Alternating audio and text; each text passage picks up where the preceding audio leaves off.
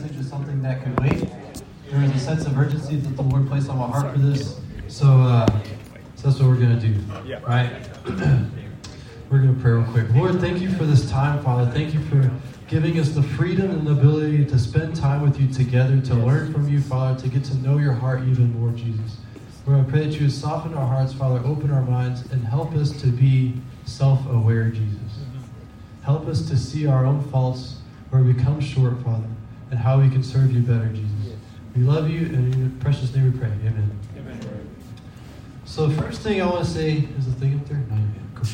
Uh, I want to tell you a little bit about my upbringing, right? So, like, I was a big old wuss as a kid. I was the biggest sissy. I mean, I, it, it was bad. It was bad. So I'd be wearing shorts, right? Maybe at about the knee. I'd get a cut maybe at about lower calf, lower calf. Even though I was wearing shorts that was impossible to touch this cut, I was still hike my shorts all the way up like Steve Urkel and start crying, I got cut, it hurts. And she's like, it's not even touching your cut. You don't even have to do that. What are you doing? That was me. That was me. There were dogs. I thought they were all to murder me. So I was like, taking off. And you know, like, dogs are like, oh, we're playing, let's go. So they starts chasing after you, running with you. And I'm just crying. And my parents and all the other adults are just looking at me like, just cutting up because they know the dog's not going to do anything. So they're just having their fun. So I hated pain. I hated every like everything that I thought would cause discomfort. Yeah. I am a number seven. Is that right, Lindsay? If you're an Enneagram person, number seven. Just run away from all things that are bad. Um, so I'm gonna tell you about the time that I quit football. Right. My parents were like, "All right, we gotta get this dude some some man in him, right? Like, what's wrong with this kid? He's so afraid of everything." So they put me in football in fifth grade. So it's still fifth grade, still was. Um, so I go to practice. I'm like, gosh, I don't want to freaking do this. Okay. So I go to football. I go to practice, and there's this kid. I mean, he's he probably had like a small man complex or something because he was about a foot and a half shorter than me. And uh, in fifth grade, I feel like everyone grows about the same rate, you know, until you're like middle school or something. But this kid would come up to me and start kicking me in the shins the whole practice. The whole practice. I would shove him. I'd like walk, like go to the other side of the field, like whatever. He would always just follow me and just keep kicking me in the shins. I was like, dude, I, I go home every day. Mom, I don't want to play football. I hate this kid. I don't want to do this. No matter what, who talked to who, this kid was always. I think his name was Aaron. I can't, I can't stand that guy. Right? Hey, Aaron, what am I going to do with him? And so, uh, knowing about my history of running away from dogs, the coaches thought it'd be smart to put me on offense. Because they're like, this dude's to run if someone's coming after him, which I get the sentiment. It makes sense. Logically, it follows. And so they gave me the ball for like two plays. I think I, I think I stood one tackle. And then uh, the second time I was like, I'm out. I'm not doing this no more. so they decided to put me at free safety, which was their fault. They just should have left me on the bench because anybody that got past the defensive line, they just weren't getting tackled.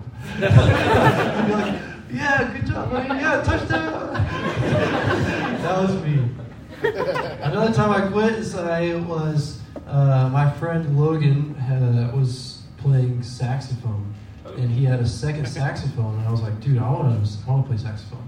Because you know me, I like jam bands, like the nice line between classic rock and blues music, where it's not just, you know, the basic changes both on both sides, but there's some freedom, but there's also some rock going there. And so the brass section is always, always the best. Yeah. Spraggins knows about this. Brass section is always the best. So I was like, dude, saxophone, let me, let me like learn saxophone from you. Yeah. So we start playing, and um, I, we get together, I go to his house, and he's like, all right, so first thing you gotta do is you gotta figure out this reed. Is there any reed players in the room? Anybody that's played? You got one? Just Brad? Okay, so you're the only one that's gonna get this. It was a saxophone. Oh, I commend you. I uh, could not figure out how to pucker my lips, whatever the heck you call it, to push this reed up enough to emit any sounds other than just a right. And so uh, I was like, I don't know. I guess you gotta like. What I ended up doing, the only solution I could find is to fold my lip over my bottom teeth and then bite through my lip onto the reed. And after about 25 seconds of this, and almost me biting through my lip, I was like, I, I, can, I cannot do this. This is too painful. There's no way I'm ever going to figure this out. I'm done. I'm done. Right? if you hadn't figured it out yet, we're going to be talking tonight about surrendering your right to quit. All right?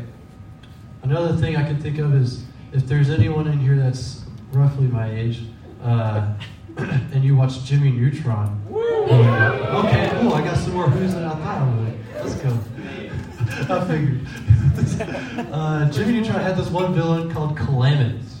Calamitous was this homeboy that like straight up couldn't finish anything. He had big ideas. Oh, He had like big things he wanted to do. He's gonna do all these things, whatever. But he couldn't finish a single thing. So he was like, "I'm gonna capture Jimmy Neutron. He's gonna finish my inventions." Well, that guy was just stupid because Jimmy just fixes inventions to take out the other villain, whatever. but anyways, he was another quitter. He started so many things halfway or not even, and then he just dipped. Yeah. Yeah. Right? So there's two kinds of people that I believe are quitters. Right? One is people who value instant gratification more than they do loyalty and commitment. And two is people who are afraid of failure. Yeah. Along the same lines of this, we find uh, cancel culture. It's like, oh shoot, man, this this dude is he's I'm having a hard time with him. He's we've got this conflict, and I'm not confrontational. So I think instead of handling this, I'm just gonna yeet him out of here and just move on with my life, right? And then there's also people who don't hold jobs for more than just a couple weeks. They go in, get their paycheck, and they dip out. Over spring break, I was in Houston because my sister, it wasn't because of my sister, I was seeing the family, but my sister was graduating from flight attendant training with United Airlines. Right, so she's getting her wings. Jesus, bet. She's getting her wings, and when you get your wings, it's like a flight attendant thing. You are allowed to have someone who works within the airline like department to pin your wings for you. It's like kind of a big deal. So she chose my uncle Scott, who's a technician for United Airlines, to uh, to do that, which was really cool. Yeah. But before the ceremony, um, we were sitting down, my mom, my sister, me, and my uncle, and he was telling us about like, I don't know, we were just talking about like the new generation of people that just don't like to stay with things. But he was talking about how United Airlines started doing this thing where they're having temporary pay for new hires. What the heck does that mean? So for two to four months, whatever that frame is, I don't remember. For two to four months, their pay is higher than tenured employees, Wow. just to bribe them to stick with the company for like, I don't know, year. I'm, I'm assuming they're trying to like, Wow. keep them around long enough to like get their values and see what their company's like, how they take care of you, what benefits actually do for you Yeah.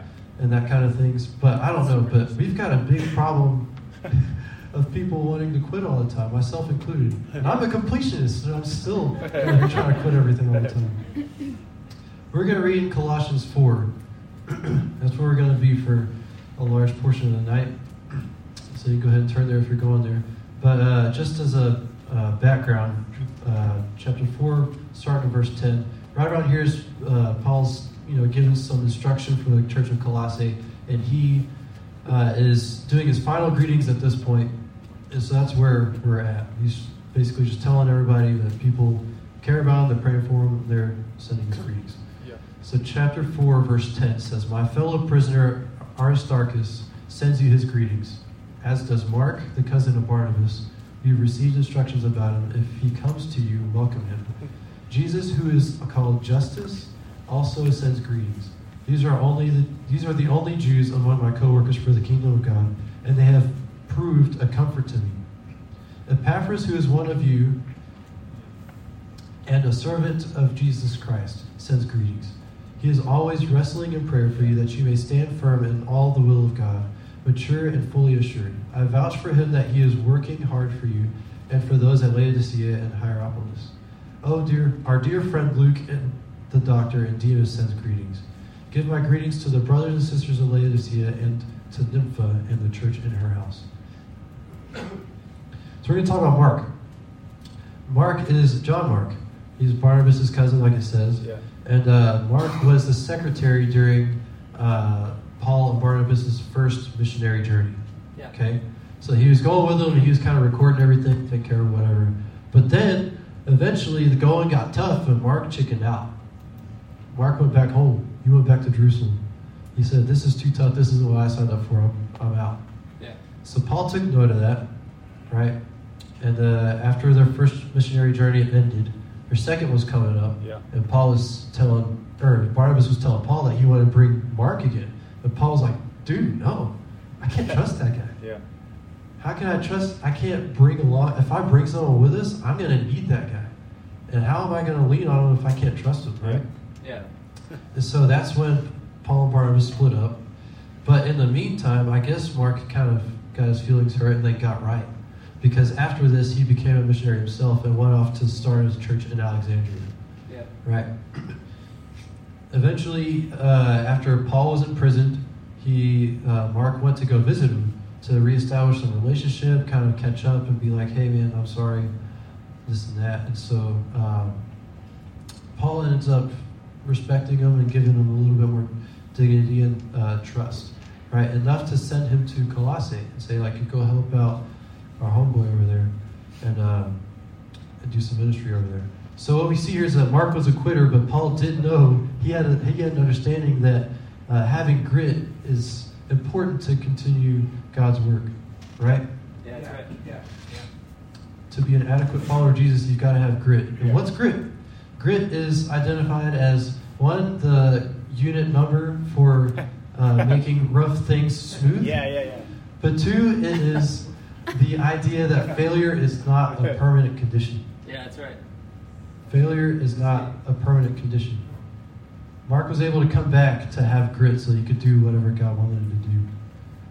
If we continue reading Colossians 4:17, it says, "Tell Archippus, see to it that you complete the mission the ministry you have received in the Lord."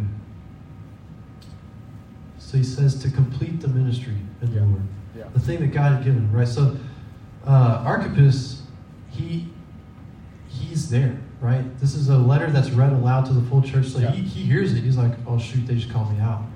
right? Why did they call him out? I mean, he was just chilling. He was in the church. He had quit doing ministry altogether. He's still serving the Lord, you know, doing his thing, but but it wasn't what God had actually called him to do, right? He kind of gave up on it. I don't know what it was. We won't know until the other side of glory if we think to ask Jesus about it. But doing ministry adjacent to what God has called you to do is just, it's not obedience, right? Hmm. We can have big dreams and big projects in ministry, but if we don't follow through or complete it, what use is it? Yeah. It becomes a colossal waste of time and heart. Yeah. 2 Corinthians 8, verses 11 to 12 says, Now finish the work so that your eager willingness to do it may be matched by your completion of it, according to your means. For if the willingness is there, the gift of acceptable according the gift is acceptable according to what one has, not according to what one does not have. All right. So I'm to tell you about another time I quit. All right. Uh, so my dad and I, we, uh, my dad really loved to kayak. If you knew anything about him, he, uh, we lived on Lake Conroe, and at Lake Conroe, we were, we're, we're in a subdivision where there's a bunch of different coves. So we go in the coves all the time, just kind of cruise. It's nice. It's glass water unless there's a boat coming in. You get a small wave. It's fun, but it's just kind of casual. You know, you just kind of go for it. It's fun. Yeah. But uh, Lake Conroe is a pretty big lake, and there's an island. There's a few islands in the middle of the lake, but there was one relatively close to where uh, our dock was, right? And by relatively close, I mean about a mile and a half. And uh, I was not. I was in high school. I was maybe a junior in high school, maybe. And my dad said, "Hey, let's go to this island." I said, "Yeah, let's do it. Sounds fun. Sounds fun." We had a boat, but what's the fun of taking a boat there? Let's just take kayaks. Um, so we go, and I'm, I'm bad at we're, we're paddling, and you know, as you're going out from the cove, the waves are coming towards you, so you're going against the waves trying to get there. So we're going about halfway there. I'm like, man, I'm getting really tired. Get almost three quarters of the way there, and I'm like, dude, I, I, I don't know if I keep this up. Three quarters of the way there, I, I said, Dad, I've got to stop. I've got to stop. I can't make this. I'll have to float back and then work my way around the shore just to get back home because I cannot do this. I'm, I'm beat. And my dad says, No, we're, we're getting there. Right? So he gets in his glove box of his kayak because I guess he knew he's going to need this. Uh, and grabs a rope, ties it to the front of my kayak and then around his waist. Yeah.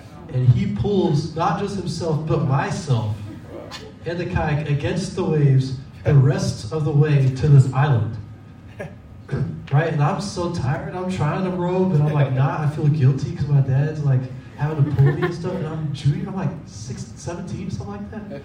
And, uh, and he's, he looks back at me and he's like, Are you doing it? Are you rolling or what? I said, I'm trying, Dad, I'm trying. I'm just bad, I'm weak. And, um, it's really it's really funny story, but if we take this story and use it as an analogy for Archippus' situation, right? Yeah. You put Archippus in my in my kayak. Yeah. And then we put. it's a good one. When I can get James to laugh, that makes me happy. It's like we booze my jokes. Uh, so Archippus is in my kayak, right? And then in my dad's seat, there's the church and the other believers, the people around him. So Archippus probably felt like he was doing the right thing. Yeah. Why? Because he was going the same direction. He made it to the same destination, right? But in reality, we can see that he wasn't anything but but dead weight being dragged, right? Yeah. He was just dead weight because he wasn't doing what he was supposed to be doing. He was assimilating to, assimilating to the people around him and just mooching off of their work and what Wow. they've been doing. Yeah. So my question here tonight, some of some of my questions, um, just to get a little bit more serious, is uh, how many of us in this room are uh, are going to a resource or small group, right? And we're expecting our leaders to feed us. We're going there and we're saying like, yeah, I'm, I'm doing this thing because I'm here. How many of us are are going somewhere, going to small group and all these things, and saying like, yeah, I really, I really love the Lord because these people are really good. They're my really good friends. We hang out a lot, Yeah. right? How many of us are attending multiple small groups and things, thinking that we're doing ministry because we're helping disciple other people left and right, but but not our own. We're not finding people to our own. These Yeah. things are, are great. And you'll probably see fruit in all of it for sure. Archippus was seeing fruit in their church, Yeah. right? But it's not what God has asked of us, right? Yeah. What we've been talking about all semester is what rights do you surrender to follow Jesus? And I just want to remind all of us, myself included, myself included, that uh, I don't know what I told you. That uh, that when we deny ourselves, when we die to ourselves, we put ourselves on the cross, right? Yeah. But I also want to remind us that that we can't take ourselves back off that cross. We get up there, we stay there. Yeah. Hmm, That's good. So with that, there's no option of quitting if things get hard or if they don't turn out the way that we want them to. Yeah. Yeah. Right? There's no option. There's no option of quitting. Yeah. So if the answer to stop quitting is to get gritty, then why are we not gritty already? Like why are we not? Yeah. Yeah. What I think is the truth behind that is because deep down, I don't know that we believe that Jesus is worth it. And I'll tell you right now that Jesus is more deserving of our worship than anything else is. That's right. Yeah. Jesus is the epitome of good, right? Evil is just the absence of good. Jesus says that He is the way, the truth, and the life. No one can get to the Father except through me. If we don't follow Jesus for Him being who He is, then at least we can think about, at the very least we can do is think about what He's already done, too, right? Yeah. Sunday is Easter. He's already defeated the grave and bought us in eternity with Him. Yeah. So what are we thinking that we're what do we think that we're doing when we quit and we do other things? Hmm. Right? Do we think subconsciously that those things can save us from eternity without Jesus too? Is that worth putting our time and our energy and effort to? I don't I don't think so. yeah. Maybe it's just that we need to be reminded of why we do these things. Yeah. Like James was talking about a couple of weeks ago. Why do we do the things that we do? Yeah. Jesus is the most loving, caring, sacrificial individual that's ever walked the earth and ever will walk the earth. And on top of that, he lived 30 something years of life without sinning once. He withstood the temptations of Satan Yeah. and stood ground in scriptures and character of God when questioned. He kept loving Judas even though he knew he was going to stab him in the back. Yeah. And on top of that, he still went to the cross even though he already knew it was going to happen. Yeah. He didn't want to do it. He's like, Lord, take this cup from me. I don't want to do this. But he still did it, right? Yeah. He still did it. And I think that this looking at Jesus' life, he is the man of grit. Yeah. All the crap that he's been through, all the things that he did, the people he stood up to, the he's also really smart, the way that he disarmed so many people. Yeah. He's he's a man of grit. And I think it's only appropriate to take up his mantle and do the things that he says, right? Yeah. Is to deny yourself and follow me, make disciples of all nations, feed my sheep. Yeah. And another way to interpret this universal call, is what I'll say, is to find, feed, and fight for the lost lambs of God. Yeah. Yeah. specifically, because I can't help myself to not be practical, it's helping your small group leader minister to other people in the group. Yeah. Yeah. And it's also bringing more people in. Yeah. They can be believers, they can also be unbelievers. That would be great. Like Kobe was saying, like, we want to, we, we want people saved. Yeah. Yeah. Not for their sakes, but for God's sake. Yeah. Yeah. Right? Not for our sake, for God's sake. Yeah. Yeah. For the small group leaders in the room, maybe it's faithfully discipling the ones in your small group outside of small group, as well as finding more people to join your small group Yeah. if you find yourself having extra time. I pulled up the census for the for last academic year at Angelo State University. I could not find numbers for the people that were in campus ministries in total, but there's total that were enrolled, full time and part time, was 10,826 students. I would assume that there's no more than a thousand people in all our campus ministries. Yeah. Yeah. And so there's over 9,000 students that are on campus, Yeah. you know, at our, that, that's our harvest right there. Yeah. That's our harvest. There's thousands on the campus and there's billions in the world. Yeah. What are we going to do after we leave here? Sure, it's great to be doing this thing on campus, but when we leave and we get jobs, Yeah. or when you get jobs, this is my job. There's so many people that haven't witnessed the beautiful glory of God, the unmatched Yeah. sacrifice of Jesus, just for a chance at restoring peace and relationship with the people that He loves so dearly.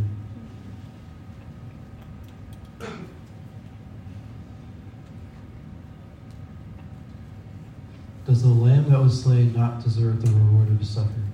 Yeah. Yeah. Colossians 4:18. This is the last verse of the chapter. It says, "I, Paul, of the book, it says, I, Paul, write this greeting in my own hand. Remember my chains. Grace be with you." So remember his chains, right?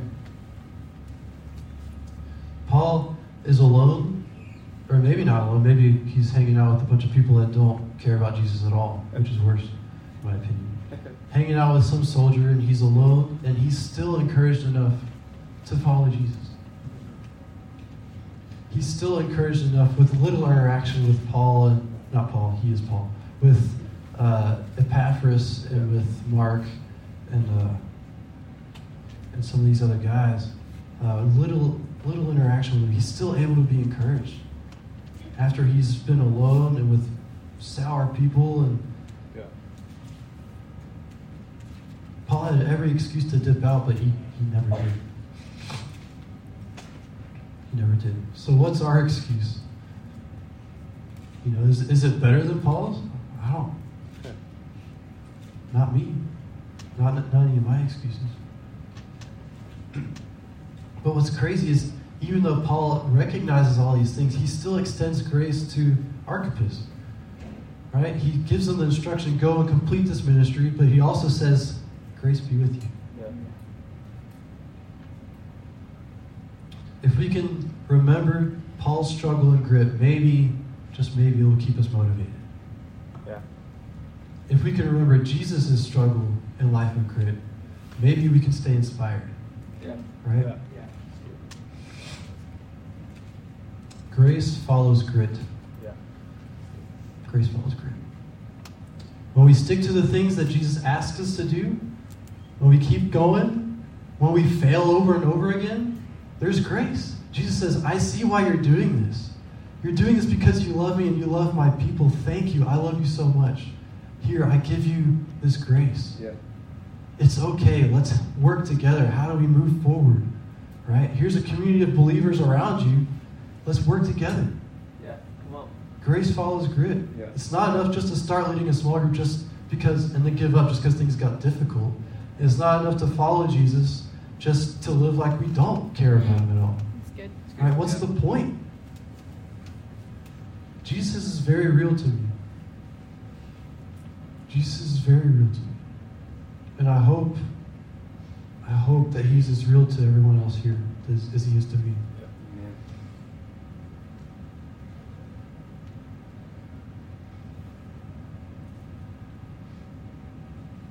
I didn't have this in my notes, but but I'll, I'll share this with you. There's one time I was at uh, I was still a student at St. Vincent State, and there was this uh, like uh, we called it the mall area. It's between like all of the main like academic buildings and the big hangout area we called the LSC, comparable to the UC here. And uh, it was there was a hill, right? So there's the mall area, and then there's a hill up to these other academic buildings. There's a little tree and a little bench right there. And uh, that bench was my favorite place to sit on all of campus Yeah. because I just got to oversee everything. Everyone was hanging out. There's the fraternities and sororities that are way over there by the library, and then people that throwing frisbees and stuff. And it's typically our people, and then some other people hanging out, walking through. And uh, um, that was my favorite place to sit. And one day I was sitting there, and I uh, I told the Lord, I was like, man, I, give me your eyes. Help me to see what you see. And he gave me the, the most terrifying thing that I'd ever seen. And he did. He gave it to me. And I asked him to take it back because I couldn't handle it. Mm. What I saw was, uh, I saw people, right? Because that's what Jesus cares about. And uh, I saw people that were highlighted in like green. And there's some people that were just burning up flames way over top their head. And the number of people that I saw with flames over their head, was too much. It's too much. God deserves so much praise, so much worship. And it kills me to know that He's never going to get as much as He deserves. Because there's already people suffering without him forever.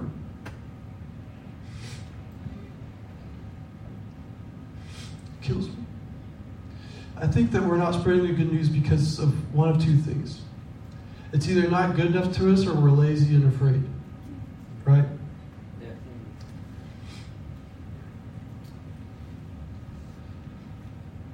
I'll let that first one sit on you, but I'll talk about the second one. Something my dad always told me was if you're afraid, then do it afraid. Right? We do things when we're happy, we do things when we're excited, we do things when we're tired, when we're sick. I'm doing it now. Right? What's stopping us from doing things afraid? Yeah. We should be willing to do anything that Jesus asks us to do, no matter what Yeah. kind of emotion tries to get in the way of that, right? Right. Yeah. George MacDonald says this. I don't have it up there because I made the slides and I forgot to do this one. I'll read it twice. It says, We must not merely do as he did, we must see things as he saw them, Yeah. regard them as he regarded them. But we must take the will of God as the very life of our being. We must neither try to get our own way nor trouble ourselves as to what may be thought or said of us. Yeah. I'll say it one time. We must not merely do as he did, we must see things as he saw them, regard them as he regarded them. We must take the will of God as the very life of our being. We must neither try to get our own way nor trouble ourselves as to what may be thought or said of us. Paul, who's the greatest disciple of all time, was willing to extend grace even when their excuses weren't as good as his. Jesus wants to extend the same grace, but it does come at a cost. The band can go ahead and come up whenever you're ready. But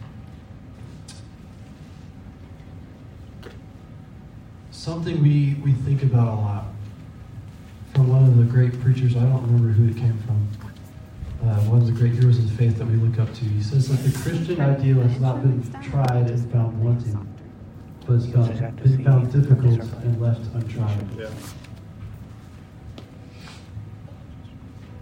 It's been found difficult and left untried. Yeah. But if we do it afraid, then we can do it, right? Yeah. Like I said, grace follows grit. Jesus gives you gives you grace. He gives you encouragement to go and do the things that you're doing, even if you're terrified. Yeah. Right? Jesus was terrified to get on that cross, but he did it anyways. So we can do that too. Jesus commands commitment and loyalty to him, the opposite of instant gratification. A life in Jesus is a life well lived. It's the best life I've ever lived since I started getting serious about it. I'm so grateful that I've had good friends to, to push me in that direction. Yeah. So grateful.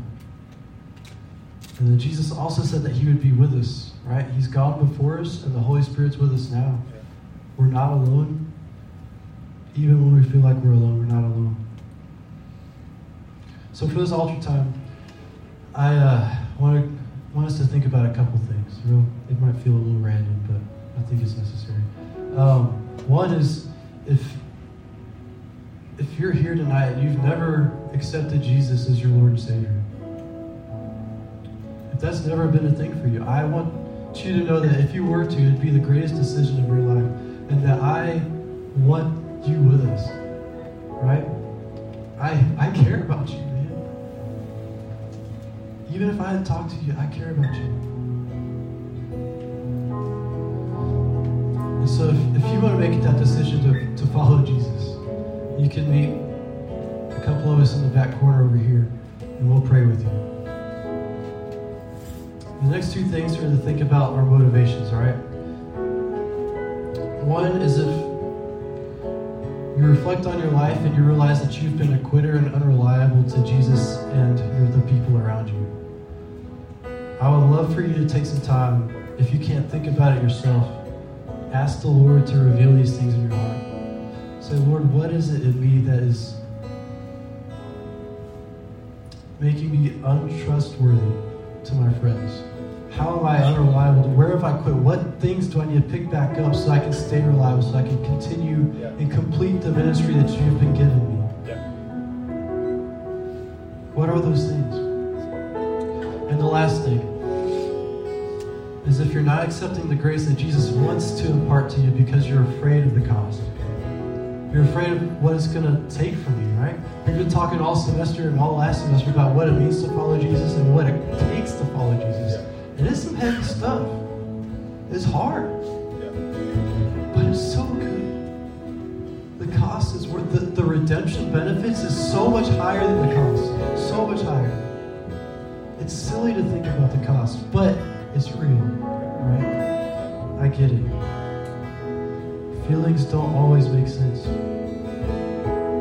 mean, I know that we always say that we're you're responsible for what you know, right? But we also say that responsibility is a Miracle-Gro of a person. If you take that responsibility right, if you do it well, if you have the grit to push through, if, if you have the humility to say, Lord, I don't know what I'm doing. This is your world, I'm just living it. Show me how to be your disciple. Show me how to live this life. Show me how to, to fight for people the way that you've fought for people, the way that you've paid for their souls.